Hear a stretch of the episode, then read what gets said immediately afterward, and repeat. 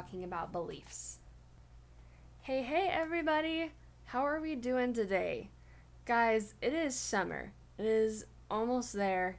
It is the best time of the year. I love this weather so, so much. And you guys are almost done with school, which I know some of you are excited about, and some of you not as much. um, but I'm really pumped about it, so I hope you guys are too. All right, listener shout out time. So we have a review from FY Fun HJ. They wrote, I love, love this podcast so much. I'm learning to be so at peace with myself. I listen to it when I wake up and do my homework, and it really helps me to relax and just be calm. And I'm not in high school yet, but I'm a teen. I related to the first and second podcast so much, it was almost like you were talking to me. Thank you, thank you, thank you for creating this.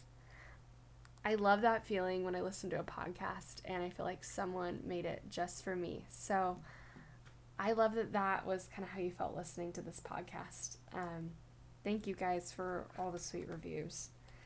Um, so today we're talking about beliefs.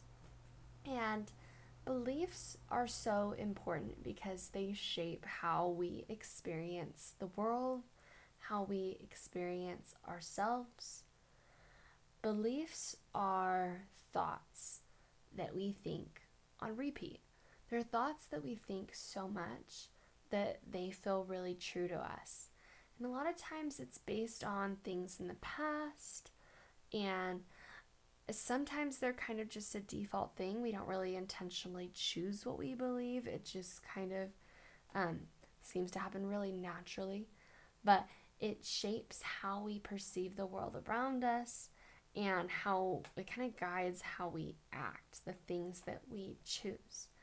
So, the reason our beliefs are so important is because they get us to where we're at. They affect what we do. And a lot of us have beliefs that don't serve us. Maybe the belief is like we're not pretty enough, we're not smart enough, people don't like us, we don't fit in. And we have all these reasons, probably evidence from our past, of why we believe these things about ourselves. But if we want to be somewhere different in the future, if we want to feel more confident, if we want to believe that we are smart, if we want to believe people like us and be confident, like interacting with other people and putting ourselves out there, like that means we need to be willing to change our current beliefs. We need to be willing to change, like the belief that we're not pretty enough, that we're not smart enough, because those beliefs aren't serving us. And we all have beliefs that aren't helping us. So I think it's really good to kind of question like, what are things I believe about myself, about my relationships? And are they serving are they serving me or is there something different I can believe? And changing beliefs is really really challenging because our brains are so so lazy so lazy. it actually takes calories for our brains to think, and rewiring our brains to think different thoughts takes a lot of energy. So, if we want to believe something different about ourselves, or about our best friend, or our life, or high school, then we need to take time to change the belief. But it's easy for our brain to just fall back into old beliefs to the, do the same thought patterns because that's what feels safe. That's what feels natural. That's what takes less energy. But again, if you want to get somewhere new, somewhere different, somewhere more confident and self loving, that means we need to change your beliefs. So, today I want to walk you guys through the three steps to believing something new, to believing something you don't really yet believe to believing you're beautiful, smart, that you have friends, whatever it is, that you fit in. Whatever you want to believe about yourself, we can work on believing it. So, the first step to changing your belief is questioning your current belief system. A lot of times, we just assume that what we believe is like a fact. Like, I'm not beautiful enough. That's just how it is. And we don't ever stop for a minute to think, maybe that's not true. Maybe I really am pretty. Maybe I really am smart. Maybe that was just a lie that my brain came up with. We just assume that thought, that belief is a fact, rather than like questioning it.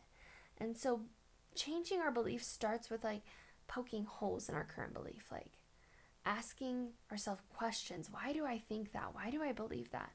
Maybe I'm wrong about that. And that opens yourself up to the possibility that something else is true.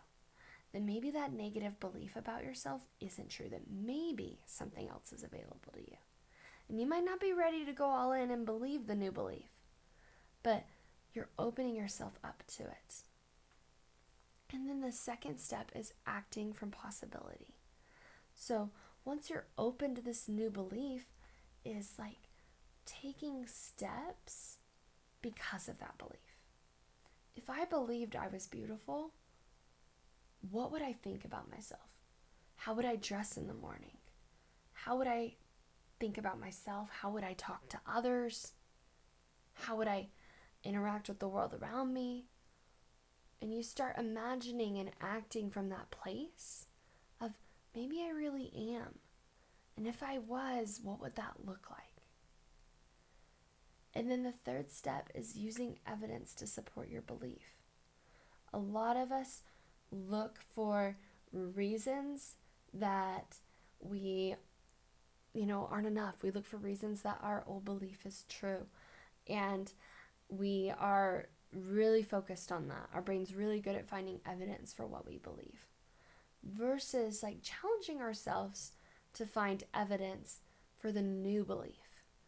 Finding reasons that you are beautiful, noticing things things you like about yourself, noticing times that you get compliments and focusing on that rather than looking for all the reasons that you aren't. Looking for all the reasons your old belief is true. So, those are the steps, and I kind of want to take you guys through them with a personal experience from my own life where I changed a belief about myself. So, in high school, I did cheer, and I've, I've probably told this story a little bit before, um, but I could not tumble at all. I couldn't do a cartwheel, I couldn't do a handstand, I couldn't do a somersault at all. and our whole cheer team was trying to learn how to do a back handspring. And I was really, really afraid of doing it. I had this belief I wasn't athletic, that I couldn't do it. Like every time I imagined myself doing a back handspring, I like could see a picture in my head of myself falling on my head and hurting myself and it going really bad. So, of course, when I went to practice doing one, I was horrible. I could not do it. And that was just something I believed about myself was I couldn't do a back handspring. But then I started to question that belief of maybe I could do a back handspring. It might be possible. Like other girls can do it. Other girls like me, maybe I'm not that different from them. Maybe I could do it too. And so I didn't believe I could do it, but I started opening up to maybe this is possible for me. I might be able to do this. And then I started acting from the possibility. Step two, I started taking little actions. I started going to the gym and trying to tumble, and I had like a big cushy round mat that I would like do the back handspring over so it would keep me safe from falling. So it was a little baby step, but I was practicing with it. So, like taking little baby step actions. And then I did step three of using evidence to support like this new belief of being able to do a back handspring. I um I used my success, the little things that I started accomplishing, like, hey, I can do it on the trampoline now. Or look, I can do it with a spot with someone supporting me. Now I can do it all by myself on the mat. I looked at each little evidence as reasons for like why I was going to get closer, why I was going to get the goal why I could believe that I was capable of doing a back handspring. And anytime I failed and I messed up, my brain would want to use that as a reason to just go back to my old belief of, look, you're not athletic, you can't do it. Um, but instead, I used every failure as a reason that I could do it, as a reason for being able to get it done in the future. Like, hey, I didn't jump hard enough or fast enough. That's what I'll do differently next time. So I used the things that happened in my training as evidence for why I was going to get the back handspring. And I kept doing these three steps until I could do a back handspring. Until my belief was manifested into like, this is something that's happening for me. I am doing this.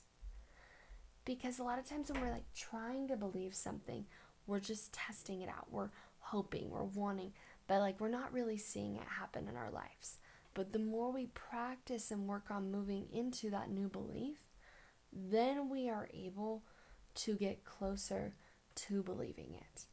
And what's so fun about beliefs is we can believe whatever we want about ourselves.